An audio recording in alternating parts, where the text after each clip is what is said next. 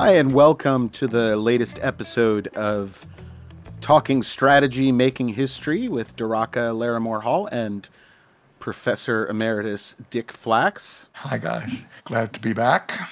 Yeah, so today we have a little bit of a, a mix episode with two topics we want to uh, bring up and, and delve into related to socialism and its discontents, how big ideas in the left uh, can be uh, used and abused, you could say, uh, when it comes to socialist or when it comes to political strategy and, and everyday politics. And Dick's going to get us kicked off with our first question, checking in on the political situation in Washington, the Biden agenda, the, the role that the left is playing, and what kind of implications that has for this this season where we're talking about big ideas, uh, ideology, and uh, you know political practice. So, so Dick, why don't you get us started off? What's on your mind?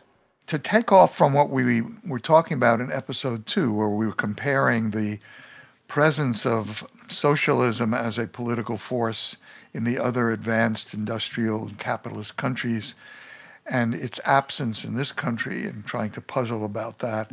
One thing we didn't really say, but we can foreground right now, is the fact that that uh, history is expressed politically in the fact that in all of the European countries and most of the countries of the world have a large and fairly long standing labor oriented, working class based party, social democratic parties in Scandinavia, Labour Party in uh, Great Britain, for example, Social Democratic Party in Germany is quite old, like 150 years old, I think, almost. Uh, and we don't have a party with that name. We had a socialist party. We mentioned that last time, back before World War One and in through World War One. Uh, but it's over hundred years since there's been a socialist party with a mass electoral appeal in this country.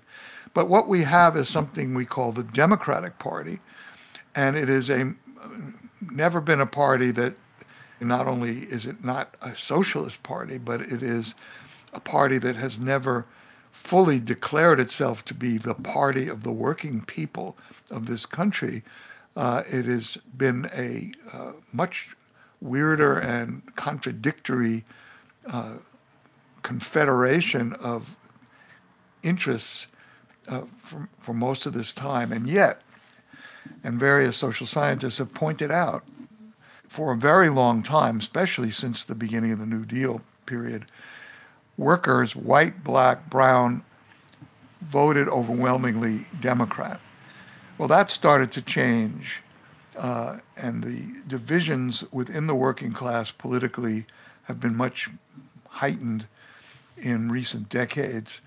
Uh, the Republicans have adopted strategies, and what has been the heart of that strategy, to make it really simple, is to play up the race card in one way or another uh, as a way of splitting uh, working class votes and attracting white workers to the Republican Party, not on the basis so much of uh, class interest at all. And of course, nothing is more evident about that than Donald Trump. So, anyway, that sets the stage, I think, Daraka, for a number of conversations we're going to have. But today, uh, there's a very hot question that continues to be roiling uh, Democratic Party strategists and pundits of all sorts, and columnists, and uh, and and activists, and that is, how does uh, the Democratic Party maintain and, and expand its very tenuous hold on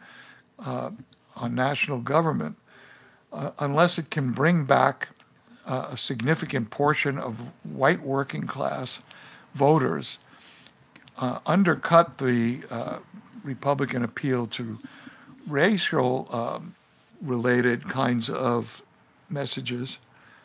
Uh, how can that be done?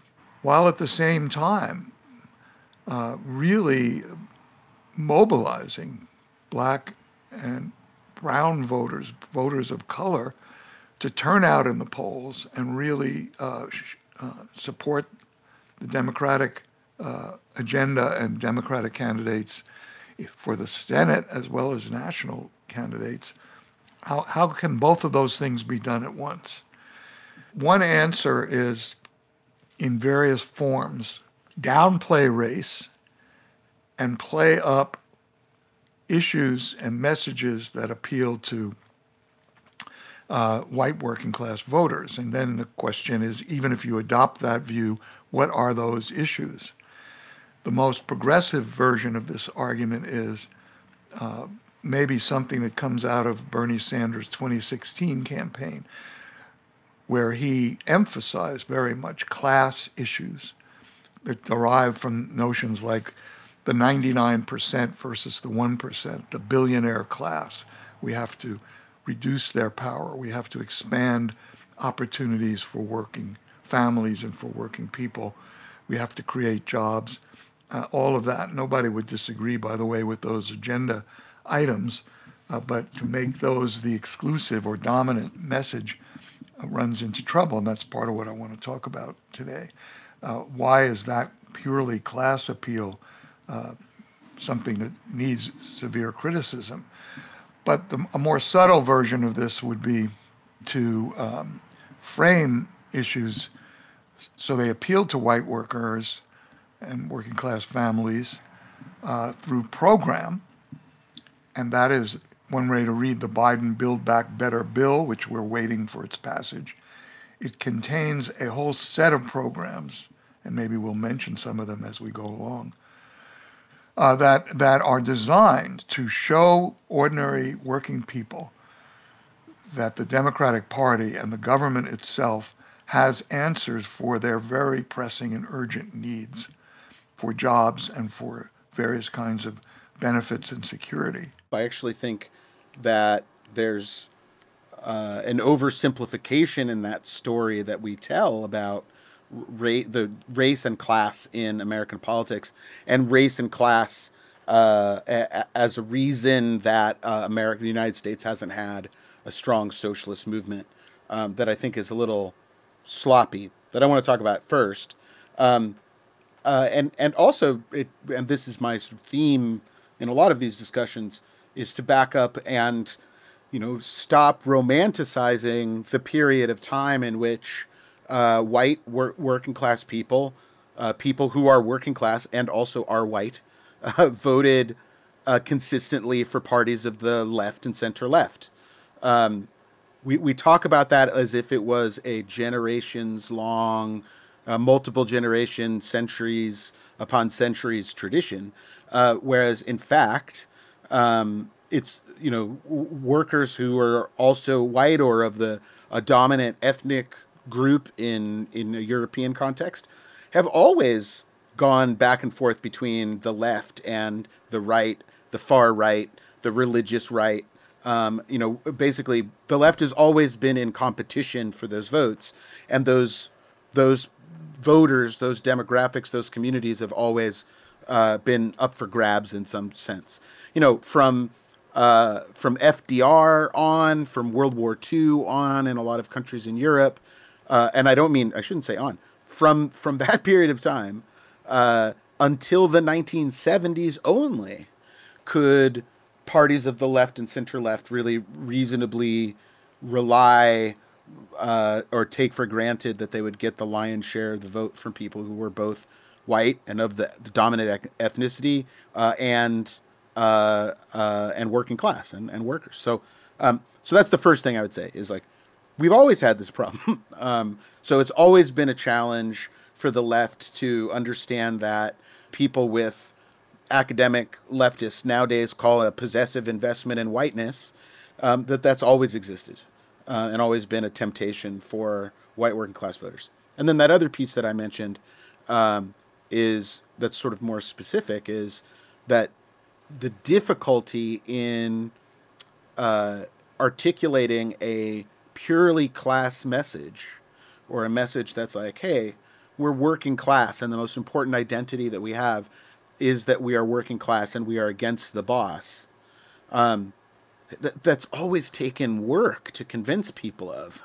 um, and uh, and often and, and then people have very real objective reasons and experiences in their life that also tell them otherwise, either because they're women and so the, the actually the dominant identity that's determined whether they live or die or can enter the workplace or vote or whatever is their gender, um, who would also beg to differ that class is the, the most important identity. So, you know, to me, that's also a very old argument that I, I, I, I thought we'd sort of made progress on decades ago.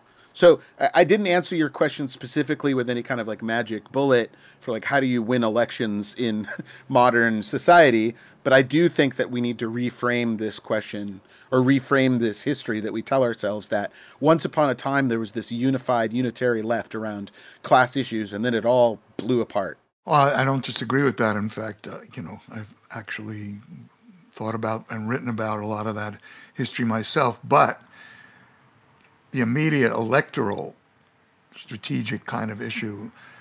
Uh, the nostalgia is for the fact that the New Deal, FDR, the Democrats had huge majorities. They were hegemonic. And that included the movement of black voters into the Democratic Party. They had been Republican. Correct.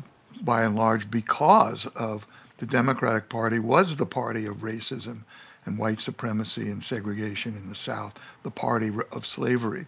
The Republicans were the anti-slavery party historically.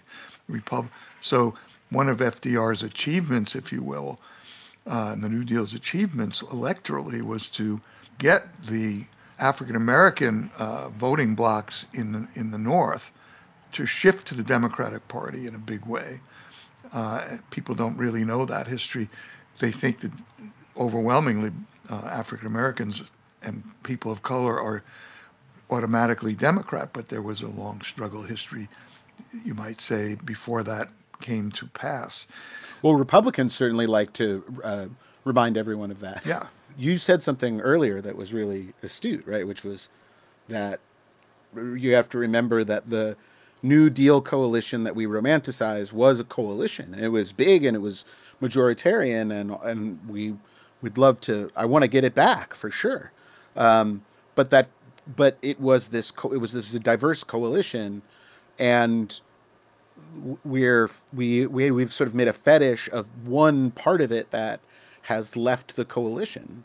Um, and we can we should talk about how to get them back if we can get some of them back if some of them are lost forever and that should be an emp- empirical science driven conversation but instead what we have is like there are certain groups of voters that in the general political discourse just like get held up as the most important because we're told they are and uh, all politics needs to you know align to them. So and so that gets to this question of the power of the left in the national agenda. Um, like i'm sorry but these people need to put on their adult pants and realize that of course things that are going to be chanted from the barricades in the streets in the movement to hold police accountable or demanded from that movement aren't going to play well in a suburban district in Texas. Sorry, like yeah, the Democrat there's got to figure out how to message and be like, "Hey, I'm part of this broader party. I don't agree with that part of it, but you know, we we do need to hold police accountable in some way." Whatever. Like grow up. Uh, that's politics. It's hard to pull keep coalitions together and it's hard to to win everywhere. Um, and so, uh, so I think, you know, how, how do you think we're going to keep building uh, majorities in a place like Georgia without talking about race? And we need to build a, a, majority in Georgia in order to have the national majority. So to me, it's just always been a kind of dumbed down conversation um, uh, in which, like, one group of voters gets pitted against another group of voters, even though both are just on the basis of raw arithmetic necessary to get to a majority. So, and and I think there's been books written now, and there's you know folks' voices out there. Um, uh, Brown is the new, what is it? Brown is the new white. Uh, I would just get that wrong. The title of that book, but anyway, um, where you know where where folks have been commentators and researchers and social scientists and, and and others have been arguing that like the the path to national hegemony in the United States like is about boosting turnout and loyalty in communities of color. Uh, you know that the math is there, but but where we get somehow really really caught up in using the the fears or insecurities of certain types of white voters as the barometer for where the party should be, and I think that's silly. Yes. So the, the ideal alternative, to my mind, would be finding issues that are unifying and that actually can be seen by workers across the board as uh, ones that they can own and that they should vote for. And at the same time, another angle, and maybe a more immediate strategy that isn't really central to our conversation, but is certainly important for the Democrats to really consider, is we've got to have a very strong uh, uh, feeling ap- across the board how dangerous the Republican Party, Trump in particular, but the Republicans in general, uh, are to all people's interests. Uh, and that, you know, in an immediate electoral strategy includes that. We've got to get people to vote against uh, what a Republican government would would be. And and um, I'm, I'm amazed by how little conversation there is on that point. But rather than focus on that, let's focus on the first point. How, but how is that different than the sort of like anti woke? Let's get back to class politics. Oh, because it just it, it's what you would, as you know from your own political operation. I mean, you want to get people out to the polls and say, look, it's really important to vote now, no matter what your uh, questions might be, and you have legitimate grievances against uh, the way politics works in general. But the big threat, you know, people vote against threats, is the argument here. Uh, I don't want to dwell on that because I think that's, you know, that has to be part of any appeal.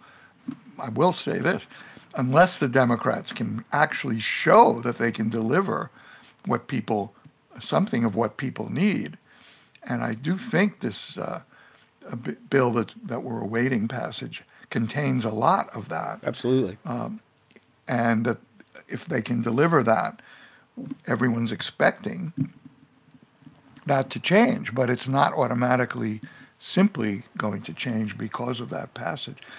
I mean, people have to know that what's in the bill, which they do not know, uh, and they have to see it as um, actually being delivered, not just promise, which is a problem for a lot of social programs, is they they turn out to be far more complicated to receive the benefits than than are promised.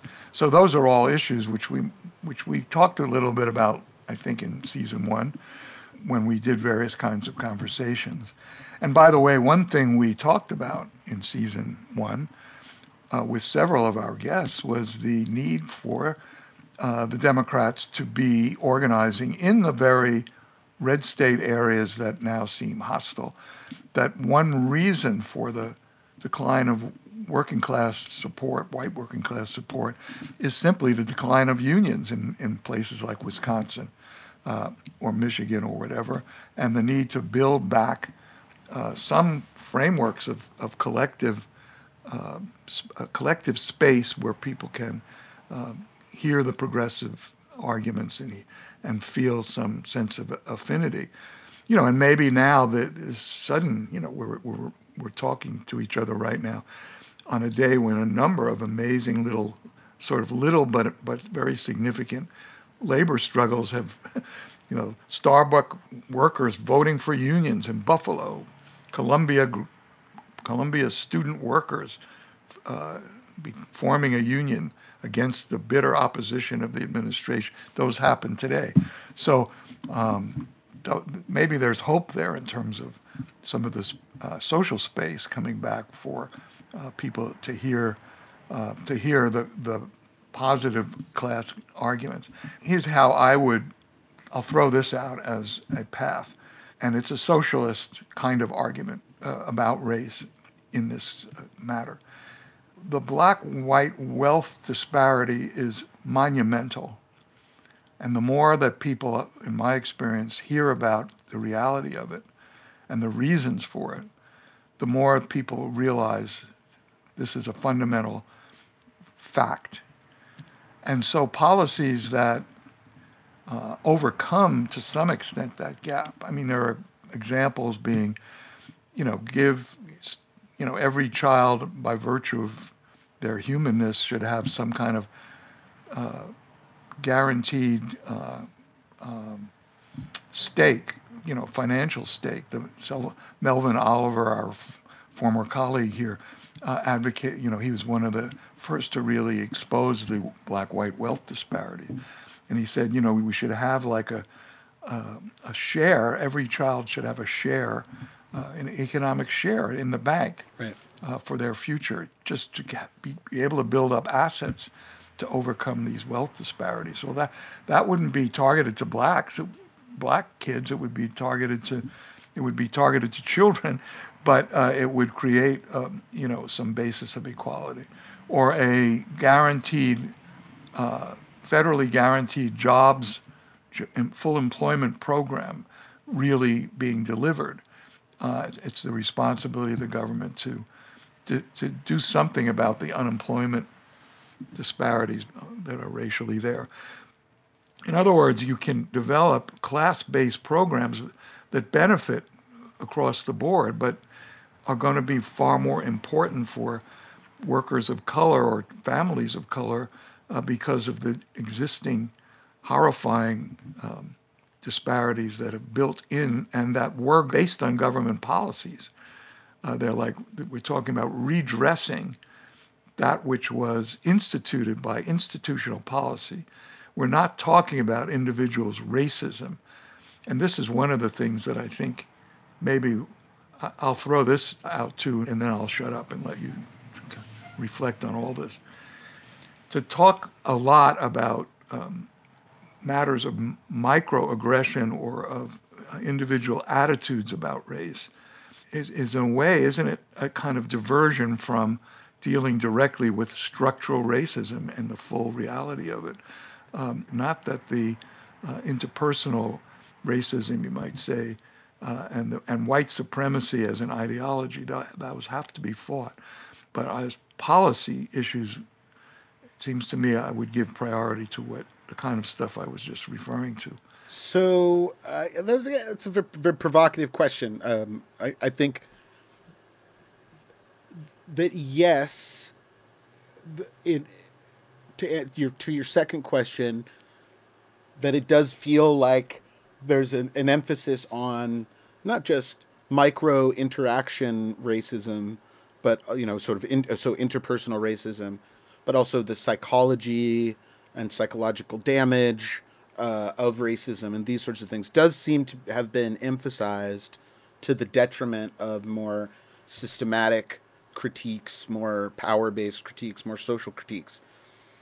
I, I, think that's probably true, but but I do think that there's a, a hell of a lot of insights that's come out of um, that focus on the more interpersonal that also had been missing, frankly, from right. the movement and from the left's right. thinking about racism for a long time. So right. it's like to me a corrective. I guess I'm getting old, and I'm like, yeah, maybe some things go too far, but that's part of the dynamic.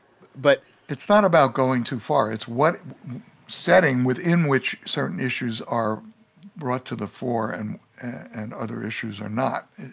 And I guess I'm feeling in a specifically electoral place, it is not wrong to think we look at issues that can be unifying across the electorate if we can find them.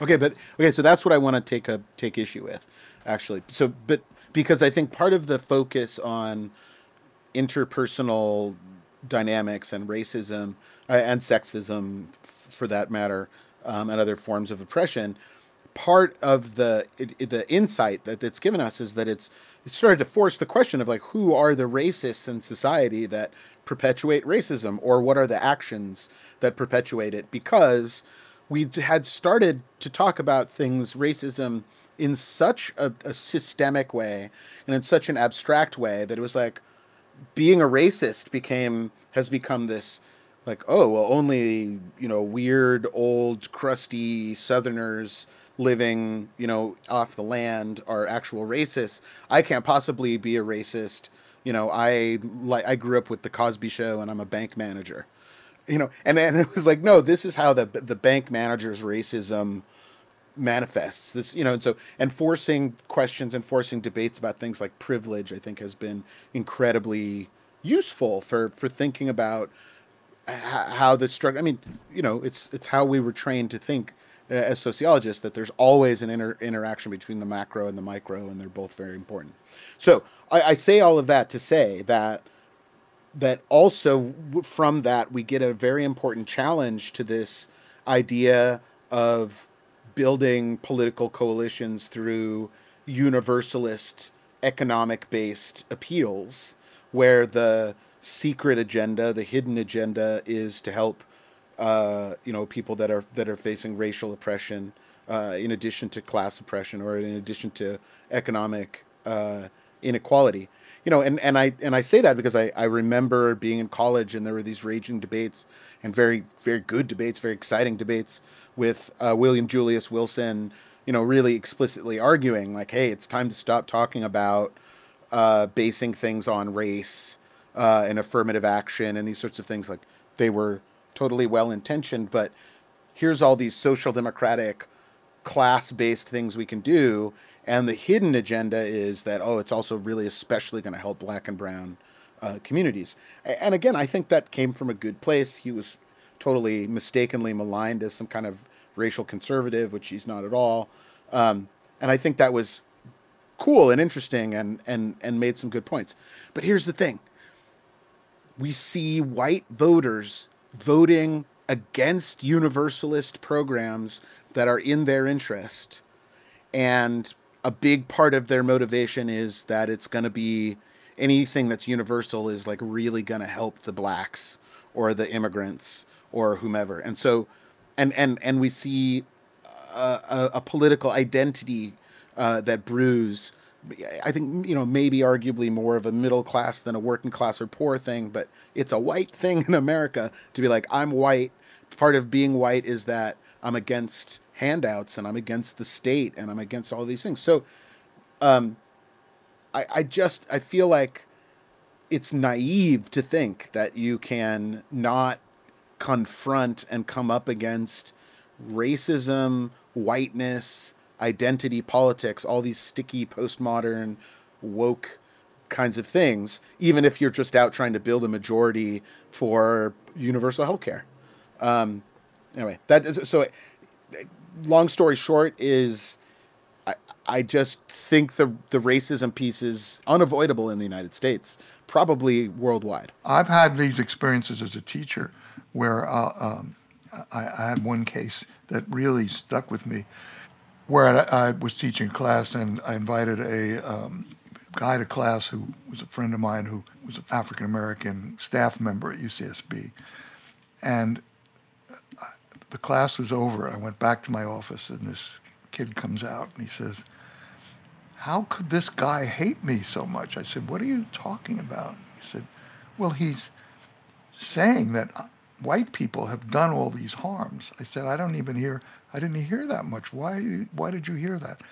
And suddenly he bursts into tears. This is remarkable. He said, I'm a racist. He said, in high school, I felt bullied by black black gangs. I was in a predominantly uh, non-white high school. Okay. And I've never gotten over those feelings, and I can't stand the fact that I have these feelings. And he was crying, uh, and and uh, to me, this was like a little revelation. It's an anecdote, but it seemed to me to stand for a lot of possible things. Any discussion of race immediately triggered him to feel that he was being attacked. Um, not because of the gang attacks, but because he really did have those feelings and he really was anxious about those feelings. Anyway, um, it's so startling that there's these campaigns on the far right to do away with the teaching about race, and they're, you know, they're amazing, but but they have to be answered. Is it startling? Yeah, yeah. I mean, they have to be answered, but it's like so yeah. obvious and strategic and smart on their on their part for precisely the reasons that I'm saying that the that racism is this you know structural cultural juggernaut in this country and so undoing it and starting to unravel it by teaching you know more accurate history in school, um, you know, that's a big part of why the millennial and Gen Z folks are, um, you know, actually not from the science, not completely uh, different than their their forebears, uh-huh. but are more uh, progressive on identity questions and so forth. You know, that it's part of it is like they actually grew up hearing something better, closer to uh, accurate history than than what previous generations did, and and the right knows that, and they're zeroing in on that. I wanted to make one other point uh, before we maybe wind up this particular segment, which is to me a sign of hope, and that is the degree to which the leadership of progressive political organizations and institutions is being taken over by non-white, non-male leadership um, and the, therefore, if, if Planned Parenthood is led by an African American woman, if the AFL CIO is led by a woman, if the Democratic Party is led by an African American uh, male, if all of these institutions that are speaking to the general uh, issues in American society, not simply racial issues, are led by people of color, uh, you know, often, uh, or women. Uh, this is this to me is transformative. It's not be, simply because of representation. There's a way in which it makes a, a, difference. I can't even explain it fully. The fact that the AFL-CIO is led by a woman seems to me is really an important symbolic thing, and it would be more than symbolic. The more uh, she is seen as the voice of labor, uh, because the laboring force, the working class, is not white men. The working class itself is all genders and all colors and all ethnicities. And uh, the labor leadership has never been. But it isn't just labor, it's across the board. And uh, I think that's, I don't, I don't know, I can't even put my finger on it to spell this out exactly, but to, to me, I guess the, the example I'll give goes way back to the March on Washington, 1963. That march was a march for freedom and jobs. And the reason the jobs element was in there was in part because A. Philip Randolph, who was one of the architects, was the only African American labor leader in America. Uh, he had been uh, advocating this kind of action for decades. Black marches on Washington to demand equality. So he made a, a, um, a, little speech, of course, at the March on Washington, in which he enunciated not only a civil rights program, but a uh, economic program as integral to the struggle for freedom. So I thought, you know, when I, I was listening to that recently and thought, okay, this is one way to deal with the kind of question we're talking about stop making this division. It doesn't make any sense. Just because uh, a lot of Americans make that division and don't want to hear the civil rights side or the racial the racial side, Randolph's speech is highly eloquent and speaks to what people want to hear. Fellow Americans, we are gathered here in the largest demonstration in the history of this nation. Let the nation and the world know the meaning of our numbers. We are not a pressure group. We are not an organization or a group of organizations. We are not a mob. We are the advance guard of a massive moral revolution for jobs and freedom. This revolution reverberates throughout the land, touching every city, every town, every village where black men are segregated, oppressed, and exploited. But this civil rights revolution is not confined to the Negro, nor is it confined to civil rights. For our white allies know that they cannot be free while we are not. And we know that we have no future in a society in which six million black and white people are unemployed, and millions more living poverty. Nor is the goal of our civil rights revolution merely the passage of civil rights legislation. Yes, we want all public accommodations open to all citizens, but those accommodations will mean little to those who cannot afford to use them. Yes, we want a Fair Employment Practice Act, but what good will it do if profit geared automation destroys the jobs of millions of workers, black and white? We want integrated public schools, but that means we also want federal aid to education, all forms of education. We want a free democratic society dedicated to the political, economic, and social advancement of man along moral lines. Now, we know that real freedom will require many changes in the nation's political and social philosophies and institutions. For one thing, we must destroy the notion that Mrs. Murphy's property rights include the right to humiliate me because of the color of my skin. The, sanct- the sanctity of private property takes second place to the sanctity of the human personality. It falls to the Negro to reassert this proper priority of values because our ancestors were transformed from human personalities into private property. It falls to us to demand new forms of social planning, to create full employment, and to put automation at the service of human needs, not at the service of profits. We, for we are the worst victims of unemployment. Negroes are in the forefront of today's movement for social and racial justice because we know they cannot expect the realization of their aspirations, our aspirations, through the same old anti democratic social institutions and philosophies that have all along frustrated our aspirations. And so we have taken our struggle into the streets. As the labor movement took its struggle into the streets, as Jesus Christ led the multitude through the streets of Judea, the plain and simple fact is that until we went into the streets, the federal government was indifferent to our demands. It was not until the streets and jails of Birmingham were filled that Congress began to think about civil rights legislation.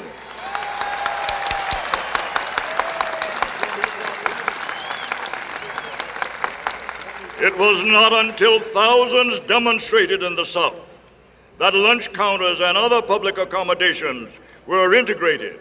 It was not until the Freedom Riders were brutalized in Alabama that the 1946 Supreme Court decision banning discrimination in interstate travel was enforced.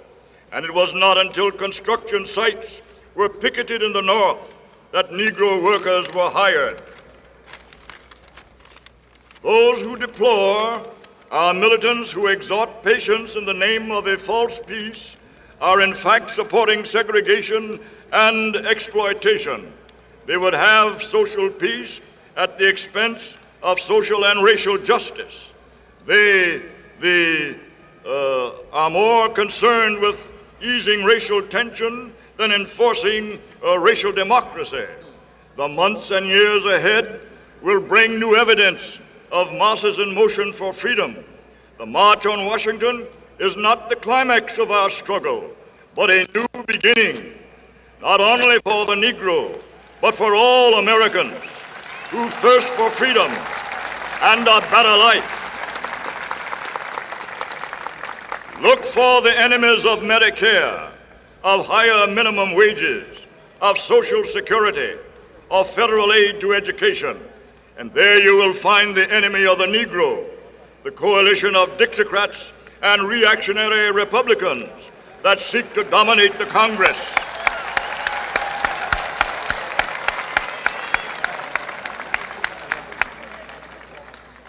We must develop strength in order that we may be able to back and support the civil rights program of President Kennedy.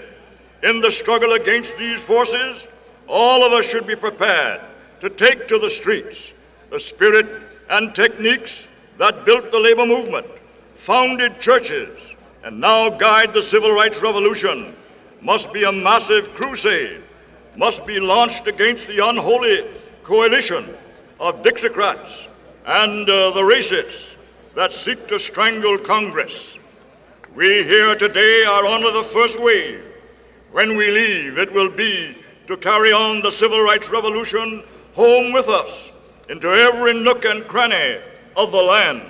And we shall return again and again to Washington in every growing numbers until total freedom is ours.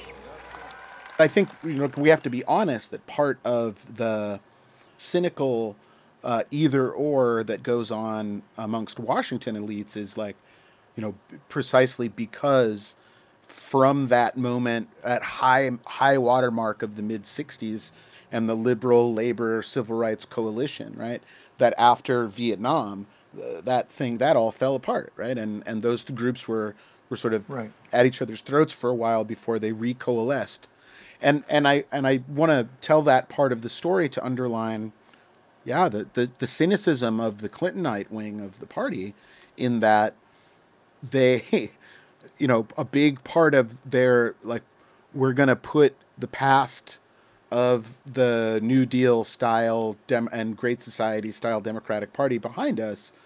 The era of big government is over, and all of that came right up with, hey, we're go- we've got to get real about race, and uh, we've got to get real about the inner cities, and we've got to realize that some of these kids are super predators, and we've got to throw tons of them into prison. And so, um, so there there was always this willingness, and, and, and that was about that was about a calculation to get white voters, right? Who, frankly, were had like racist crime fears going on. Um, so I, I say all of that to say that the this what's going on in Washington now of thinking that you punch one part of your base in order to you know make another part of your base feel better uh, is something that's been going on now um, and been the sort of dominant strategy uh, uh, for for decades and it's a it yeah it's a problem um, and it's self-limiting I think in the long run. Well, that may be one reason why it's important that the emerging top leadership of so many of the progressive and even and Democratic Party institutions are people of color. Stacey Abrams is not going to let uh, uh, I don't think she's going to let there be uh, a watering down, dilution, and, and abandonment.